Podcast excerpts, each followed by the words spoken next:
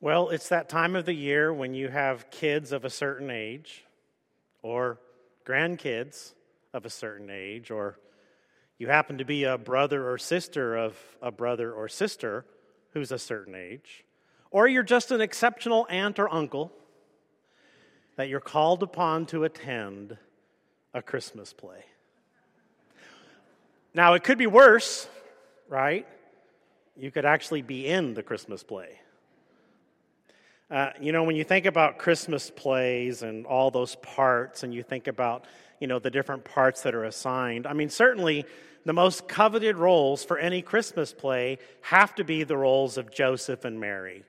And, and when, you, when you look at the roles of Joseph and Mary, I mean, you've got to get casting agents involved, you've got to get talent managers, you've got to get all these people involved for these particular parts. I remember when uh, our daughter, Madison, was she was about six or seven years old.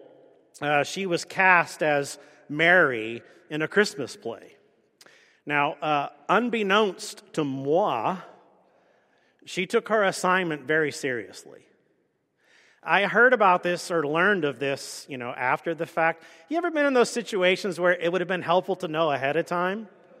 Right? Well, she wanted to know what Mary would have experienced having a baby. I mean, listen, she's young, but she's taking her role seriously, right? She wants to get completely into character. So, again, unbeknownst to me, she asked her own mother, Mary, what it would be like to have a baby. And what it'd be like for Mary to have had a baby. So, when it came time in the Christmas play for Mary, played by Madison, to announce to Joseph the arrival of baby Jesus, with a mixture of fear and terror, she yelled at the top of her lungs, Joseph, the baby's coming. Now, did I mention this was all unbeknownst to me? I mean, those are words that I never expected to hear from my young daughter, right? but I guess that when you cast somebody for the role of Mary in your Christmas play, you want someone who takes the role seriously. When you think about these Christmas plays, the next decision that people have to make is okay, what do we do for baby Jesus? Do we use an actual infant? I mean, that's a pretty good thing to list on your theatrical CV, right? Jesus, you know. Do, do, do you use a mannequin? Do you use a, a doll? What do you use? And then you get to the roles like the shepherds and the angels and the wise men. In my opinion, those are the fun roles. Right? Those are probably the best roles in all of the Christmas play. You have some speaking parts, some singing parts, and who doesn't want to wear the lavish outfits of the wise men? Now, uh, I've been working, Josh, so that you'll be proud of me, of the names of the wise men uh, Belteshazzar, Mentaliphus, and Shami Hagar. No? Okay, I'll have to work on that some more. And then what about the children who get the bleating and the braying parts? You know, the, the California cattle, you know, the cattle are lowing. I know that was a stretch. The donkey, like who doesn't want to be the donkey in the play, right? And then the sheep, right? I mean, just once I want to go to a Christmas play and hear the sheep start saying, Ba Ra moo, Ba Ra moo. I mean, that's what I want to hear in a Christmas play. And what about that child with the one job, right? The one job, the child chosen to carry the star around. To which somebody says, Hey, I was that child. Yeah, so um, when our son was younger, I think he might have been a sophomore in college, something like that. Actually, no, he was about four years old. This is going to be an expensive message for me because those of you who don't know, I have to pay my children every time I mention them in messages. And we negotiated this deal a long time ago in perpetuity, but they forgot to uh, put in a clause that adjusted for price inflation. So it still costs me $5 every time I mention them. So this is, this is an expensive message. So uh, our son, he was like four years old. He was cast in a different uh, Christmas play, and, and his role was to be the star. Now, if you talk to him, he says he was the star of the play. And his job was to carry the star down the aisle, right? Because he was guiding the processional, you know, star of wonders in the heavens and all that jazz, right? Now, he's four years old and he worked it out that the quicker he moved, the sooner his work was done. And so, starting from the back of the, or the auditorium at the time where the play was, he had he worked this all out in his head. When it came time for him, he sprinted down the aisle like a flat out run. It was like the Kentucky Derby had just started, you know, and they're off, you know. He ran as fast as he could. I mean, and he cemented his place in Christmas play lore as the shooting star. so uh, I guess you have to make the role your own. Now, today, from our text in, in Luke 2, we're, we're looking closer at the way the shepherds are cast in this nativity story, in this, what would become the script for every Christmas play you've ever been to. And if we look at the shepherds in this story, I want you to see that we're going to find two things. First, that they are unlikely recipients of good news. And that second, they are unlikely messengers of good news. In this role in which they are cast, they are both unlikely recipients and unlikely messengers. Let's pray. Father, would you open our hearts and our minds today as we open your text? Would you speak to us the promise of hope that still rings true for us because of Jesus, we pray.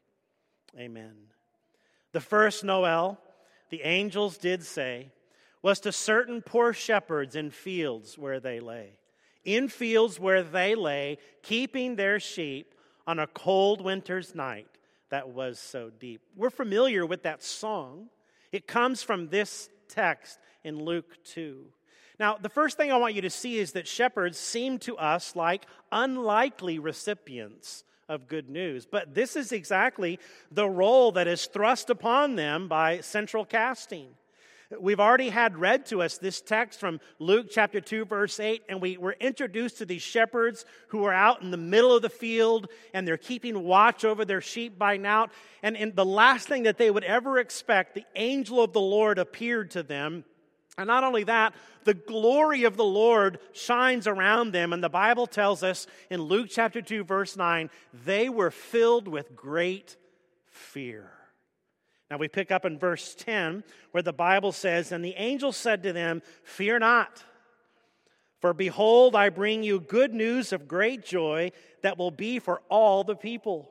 For unto you is born this day in the city of David a Savior who is Christ the Lord. And this will be a sign for you. You will find a baby wrapped in swaddling cloths and lying in a manger.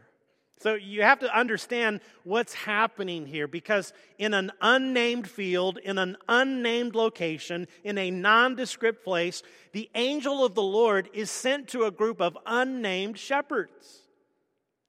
This seems to us like such an unlikely choice. Can you imagine the angel of the Lord appearing in the cotton fields or tobacco fields of the rural South? Can you imagine them going and giving good news to those who labor in the fields under forced labor, harvesting commodity crops? Can you imagine the angel of the Lord appearing in the agricultural fields of California? giving good news to the migrant workers who harvest the tomatoes, the onions, and produce that we so dearly like to eat. Imagine the angel of the Lord appearing in the chicken houses of Missouri and Arkansas, giving good news to the out of sight, out of mind Hispanic laborers who tend to the poultry that we consume. It would seem to us like such an unlikely choice for those people to be recipients of such good news. And yeah, this is the situation we find ourselves in an unnamed field, in an unnamed location with shepherds. Can you imagine if God were to break into our world a second time during this time of year and that He would give good news, that He would give the details about the good news of Jesus returning to this world a second time? But that God chooses to break into a place in this world where people are tending crops in a field. Maybe even where people are farm workers, ranch hands, maybe even breaking into a prison where people are kept. And that's where he chooses to give good news of the second coming of Jesus. So, in a way, shepherds seem to us like unlikely recipients of good news. But they're not just recipients of good news, they also become messengers, unlikely messengers of good news. Sing, choirs of angels, sing in exultation. Sing, all ye citizens of heaven above. Glory to God, all glory in the highest. In Luke chapter 2, in verse 13, we read, And suddenly there was with the angel a multitude of the heavenly host praising God and saying, Glory to God in the highest, and on earth peace among those with whom he is pleased. I love the fact that the first gig of the heavenly choir of angels is for a group of unknown shepherds in an unknown field in an obscure region of Galilee. I mean, the choir of angels, have they been rehearsing from the foundation of the world? The choir of angels is assembled to sing only one song. They have only one show, and it's not even a sold out show. I mean, can you imagine the poster for the concert? Like it has one stop, one time, one town. The, the tour t shirt doesn't even have the GPS coordinates of the unknown location where they're sent to sing. But the concert program is the weirdest one of them all. Have you ever been to a concert and you've seen all those things in the program? Right? There, the concert only lists one song. There are more names of heavenly singers than there are words of the song that they sing.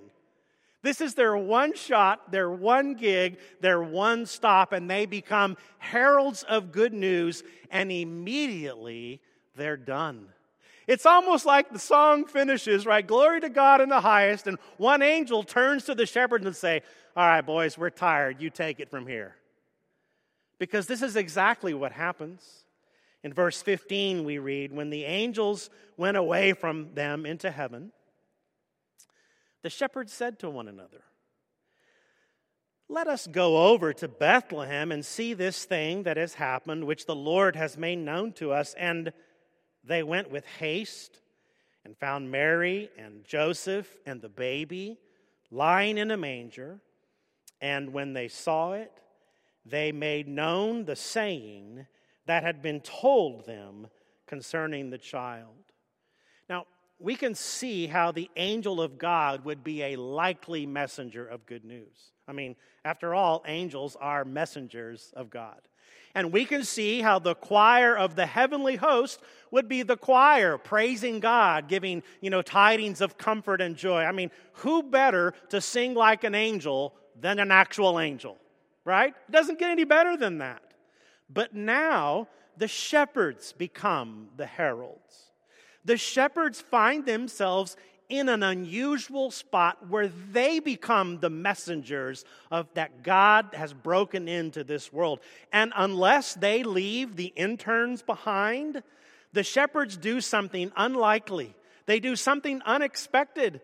They leave their sheep in the field.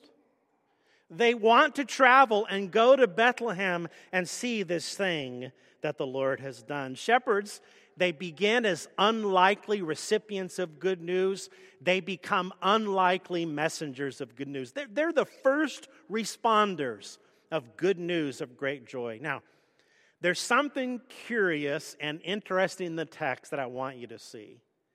Did you notice that when the shepherds discuss among themselves what they're about to do, they say, Let us go see this thing?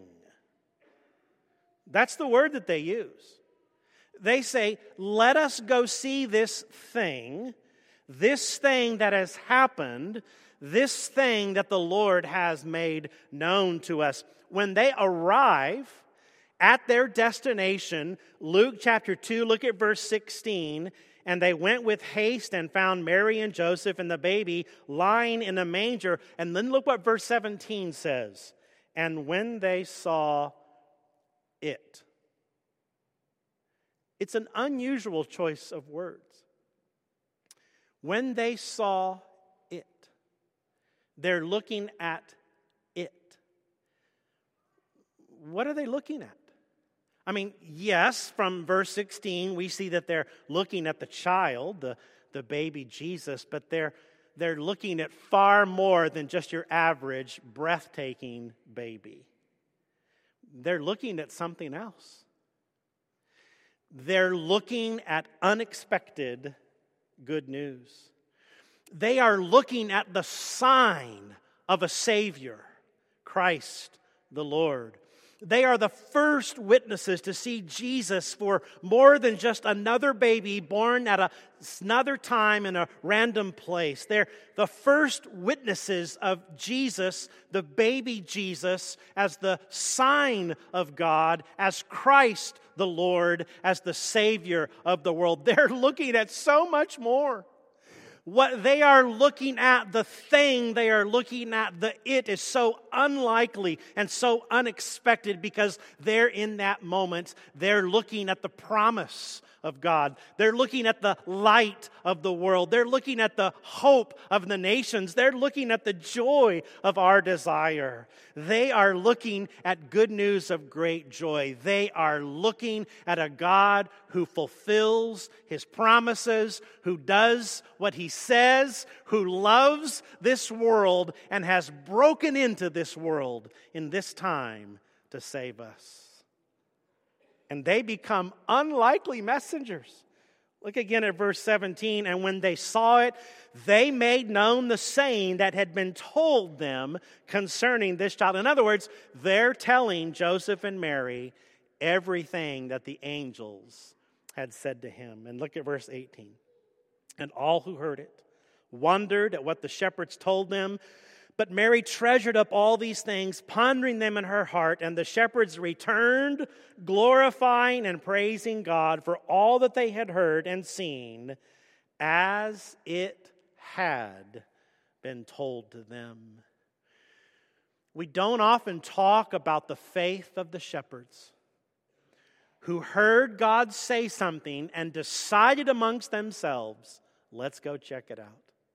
And they went and they saw it exactly as God had said.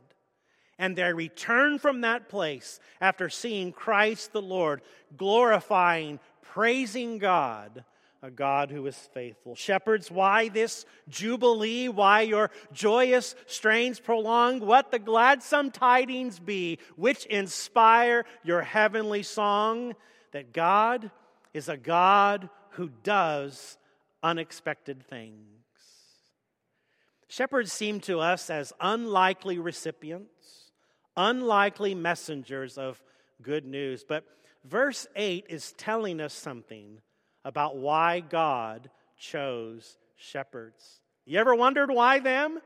Why does God choose shepherds? It's found in verse 8. And in the same region, there were shepherds out in the field, keeping watch over their flock by night.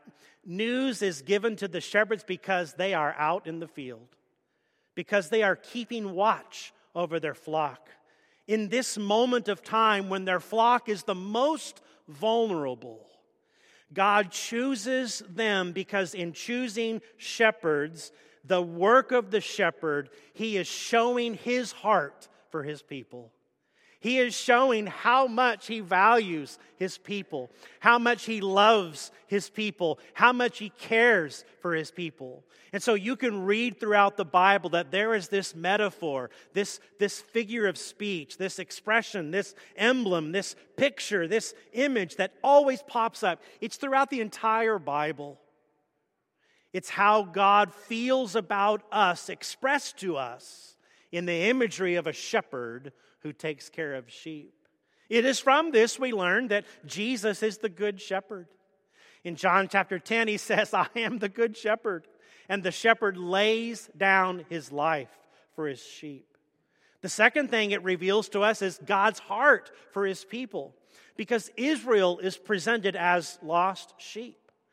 When Jesus sends the 12 apostles out on their first mission, he specifically charges them. He says, Go first to the lost sheep of the house of Israel.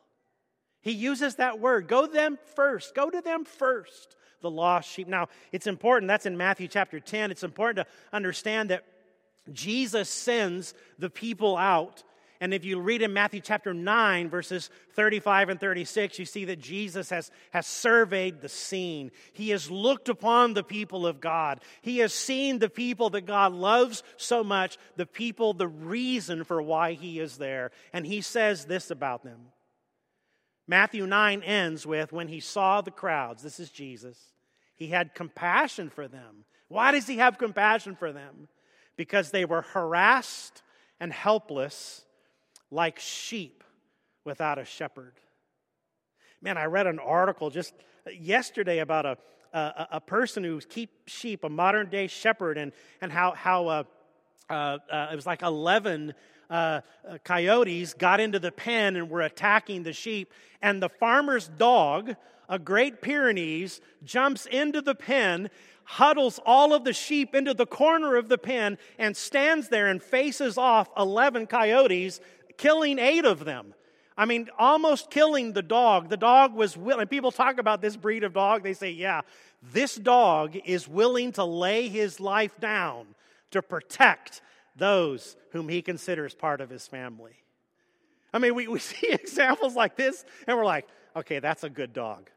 You know, how come I always get the dumb dogs? You know?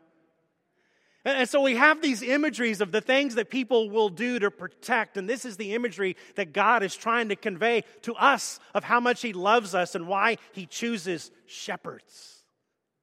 Because of His great love for us. Because there's something else about us. In Jeremiah chapter 50, God laments over the world. He says, my people have been like lost sheep. When Jesus weeps over Jerusalem, he is weeping over the lost sheep because, as the words of Isaiah the prophet say, all we, like sheep, have gone astray.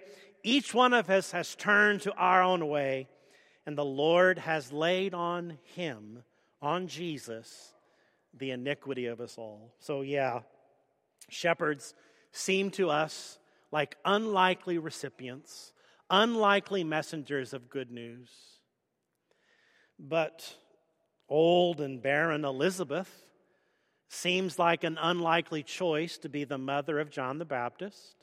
And old and barren Sarah seemed like an unlikely choice to be the mother of Isaac. And a teenage virgin girl named Mary seems like an unlikely choice to be the mother of Jesus, the Son of God. A baby born in Bethlehem seems like an unlikely Savior of the world, an unlikely sign of God's faithfulness and promises fulfilled. Most of the people, the majority of the people that God chooses, would seem to us like an unlikely choice.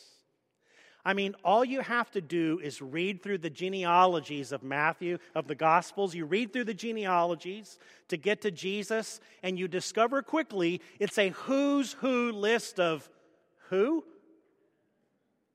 That's exactly what these lists are about. That God uses unlikely people in unexpected ways as part of His good news of His love for this world.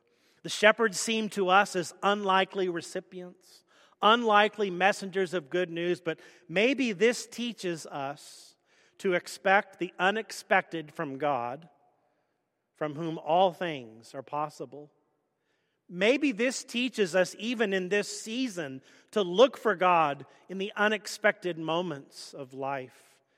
Maybe this gives us courage to seek God in the unexpected chaos of our life in the brokenness of our humanity. A stable seems like an unlikely birthplace for Christ the Lord. A manger seems like an unlikely crib for the Messiah. And the cross is an unexpected symbol of love and grace because it is here on the cross where mercy is withheld from Jesus so we might receive mercy. It is on the cross where Jesus receives wrath so we might receive love. It is on the cross where Jesus becomes an object of scorn and hate so we might receive mercy and grace. This makes all of those who believe in Jesus, just like the shepherds of old, unlikely recipients of good news and unlikely messengers of this good news. May you receive the good news as did the shepherds of old. May you respond with glad tidings of joy. This, this is Christ the King, whom shepherds guard and angels sing. This, this is Christ the King, whom angels greet and anthems sweet. The King of Kings, salvation brings. Let loving hearts enthrone him. Let's pray. Father, we are so grateful for your gift. We are so grateful that you've chosen us, and even in this moment, Lord. I pray that your Holy Spirit would speak good news of joy into our hearts. Maybe it's to receive you as Lord, maybe it's to come to you in faith. Maybe it's to be the messengers in brokenness that we need to be of your love and your mercy. Maybe it's to be emblems of your grace. Maybe it's to be vessels of your love. In such a time as this, Lord, we pray that you use us to be your messengers, to be your heralds of good tidings of joy. We pray through Christ. Amen. Would you stand together? Our shepherds are going to be down front with their wives. And if you would like to